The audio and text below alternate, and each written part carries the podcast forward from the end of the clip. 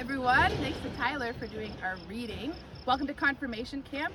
Um, we covered a lot of topics with our confirmation campers this year. There was one topic though that like lit a fire under them um, like nothing else, and it was not the topic that I had expected. Uh, and I want to tell you about it. But first, let me show you camp. So we are at Imago Dei Village. We're up in Clintonville. And we send our seventh graders here. Come along. I've got Heather filming. Heather, thank you. She is a youth director from another church. Heather, why don't you come right alongside me here? And we're going to walk and we're going to show them camp. So we send our seventh graders here every year uh, for a week of confirmation camp. And they do all kinds of stuff while they're here. In the morning, they have chapel. Here's the chapel right here. Uh, they do a Bible study. They do a bunch of team building initiatives, kind of like the stuff we now have set up to do in the backyard at Christ the King. Um, then after lunch, they can go swimming, biking. Um, what else do they do, Jess? They have a canoe trip. Uh, they have, oh, they have a little climbing wall over here on the side of the building. Um, the waterfront they love to go play at. Uh, an excursion out hiking in the woods. They did that yesterday. They spent all afternoon out in the woods. Heather's like, oh yeah, she knows that one. She's been coming for, how long you been coming for? Nine, ten years. Nine, ten years. Yeah, so all different things in the afternoon. Then every evening, they have all camp games where they're running around, and maybe you can kind of see over there is the big field that they have for field games. Um, and every night they have a campfire worship service, which I'll show you in a little bit. Um, and then in between all of that, they have meals. We eat so much food while we're here, right? Mhm. It's so good, and we eat all of our meals together in this building right over here, which is the dining hall. And I get to spend time at confirmation camp this year, and so does Matt. And um, it's really fun, but of course, it's more than just fun um, because of how the kids change over the course of the week.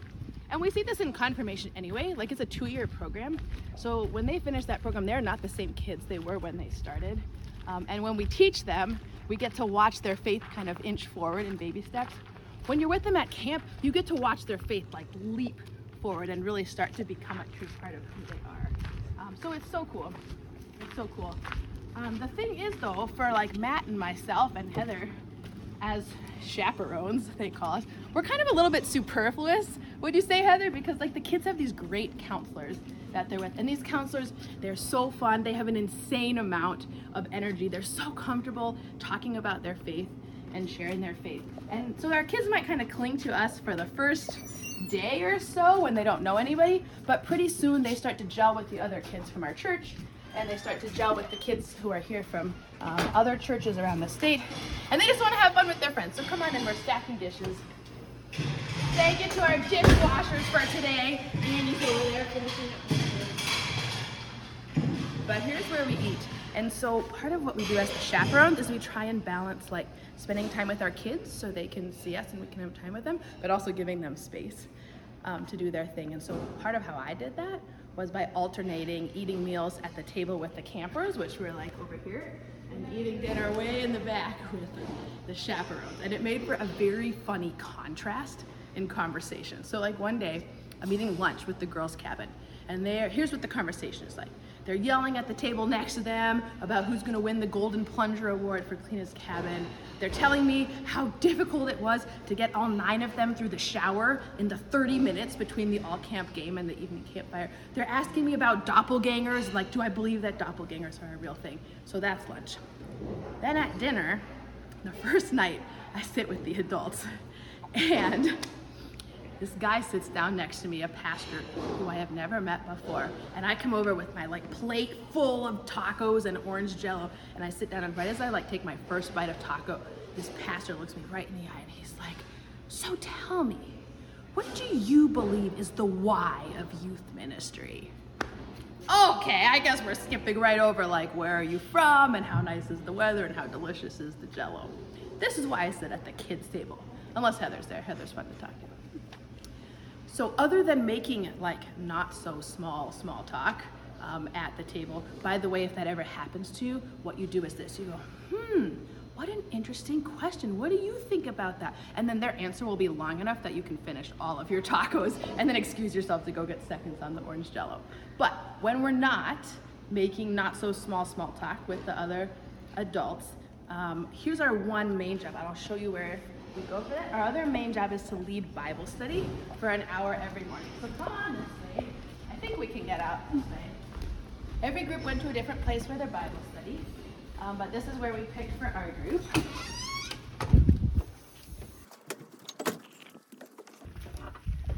We picked for Bible study to go right down by the lake because who wouldn't want to see the beautiful lake while they talk about the Bible? Do you, Heather, do you know the name of this lake? Long, Long Lake. Long Lake. Someone shouted it. Thank you. Long Lake. So we did our Bible studies looking out over Long Lake, and they give us a curriculum that we can start from, and then we kind of, you know, change it and adapt it to fit our group. And this year, the Bible study material was on the Trinity.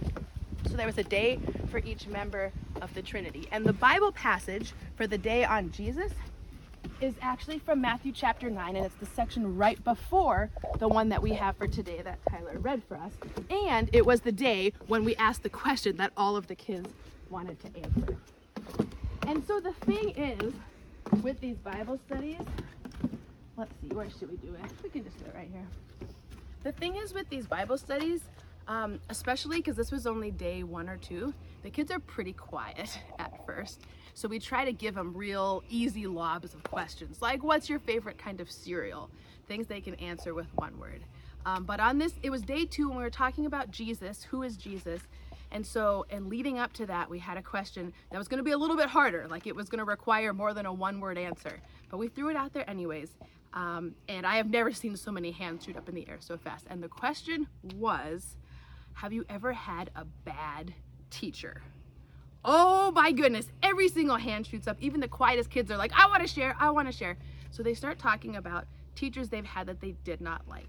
And they share about teachers um, who were mean or who yelled or who were really critical of their work. Teachers who compared them to other classes and said that other class is so much better than you guys. They talked about teachers who just like didn't seem to know their subject matter at all.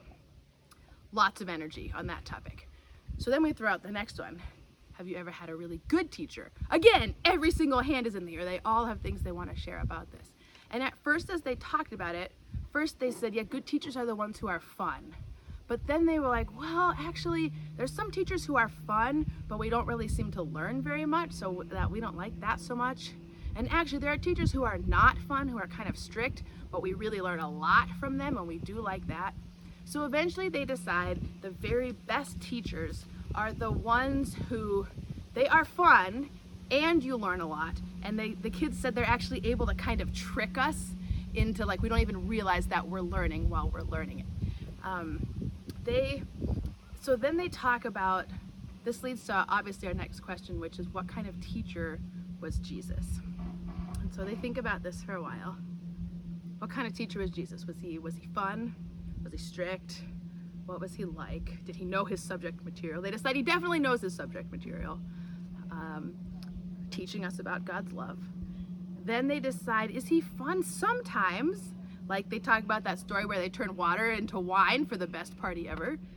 Um, but they know there's also stories where he um, is angry um, or is frustrated with his disciples, especially for not getting it, and times when he gets um, angry about different injustices that he sees. So they decide um, that Jesus is fun, but he has like zero tolerance for BS, right? And he has absolutely zero tolerance um, for anybody who um, is hurting or hindering other people, um, but that he has kind of this infinite compassion and forgiveness for anybody who is struggling or who has been pushed out, or just anybody who's trying, right? For anybody who's trying. We've got some water skiers coming across the lake, so maybe we'll keep walking while I keep talking. Most of all, what they decide about the kind of teacher Jesus is, is they decide he's the kind of teacher who really wants to change his students' lives. Like he wants his students not just to hear what he says, but to do what he does. So what he does is he'll show them something and then he'll say, okay, here, now it's your turn. All right, let's keep walking. So by the time we get to chapter 9 in Matthew's gospel, we have definitely reached the okay, here, now you try it part of the gospel. So here's where we are in the gospel. Matthew 1, Jesus is born. Matthew 2, he grows up. Matthew 3, he's baptized. Matthew 4, he calls disciples. Matthew chapter 5, 6, and 7, that's Jesus' first big speech. It's the Sermon on the Mount. And it's kind of where Jesus lays out okay, here, let me describe for you the kingdom of heaven. Three chapters worth um, of kind of describing what it's like.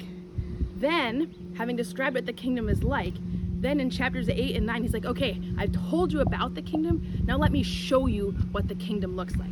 So for chapters 8 and 9, he is on the move. He is healing people, cleansing lepers, casting out demons, raising the dead, curing the sick. All of this stuff happens. Um, and then that's when we get to this chapter 10, and our passage is kind of the bridge between all this action that has come before it and this speech that is chapter 10, which is usually called the commission discourse.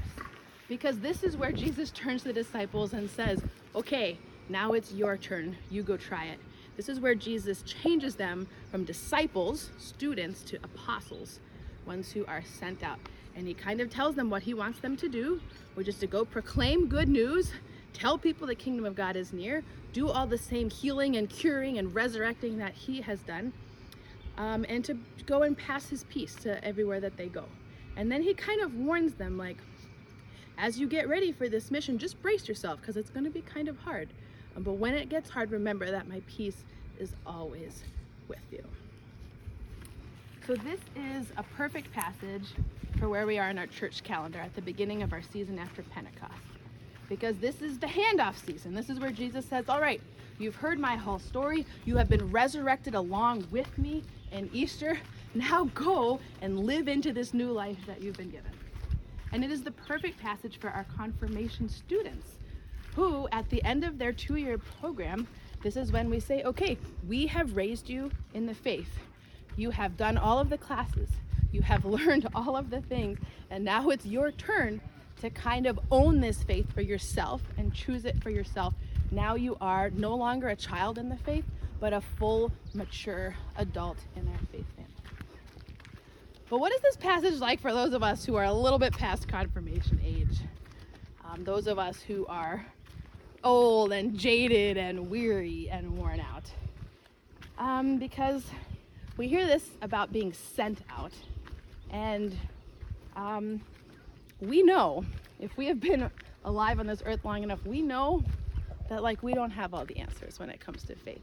And not only that, but we probably know by now that we're never going to have all the answers. So the idea of being sent out, having mastered the faith and being sent out to teach it, that might seem like a bit of a stretch.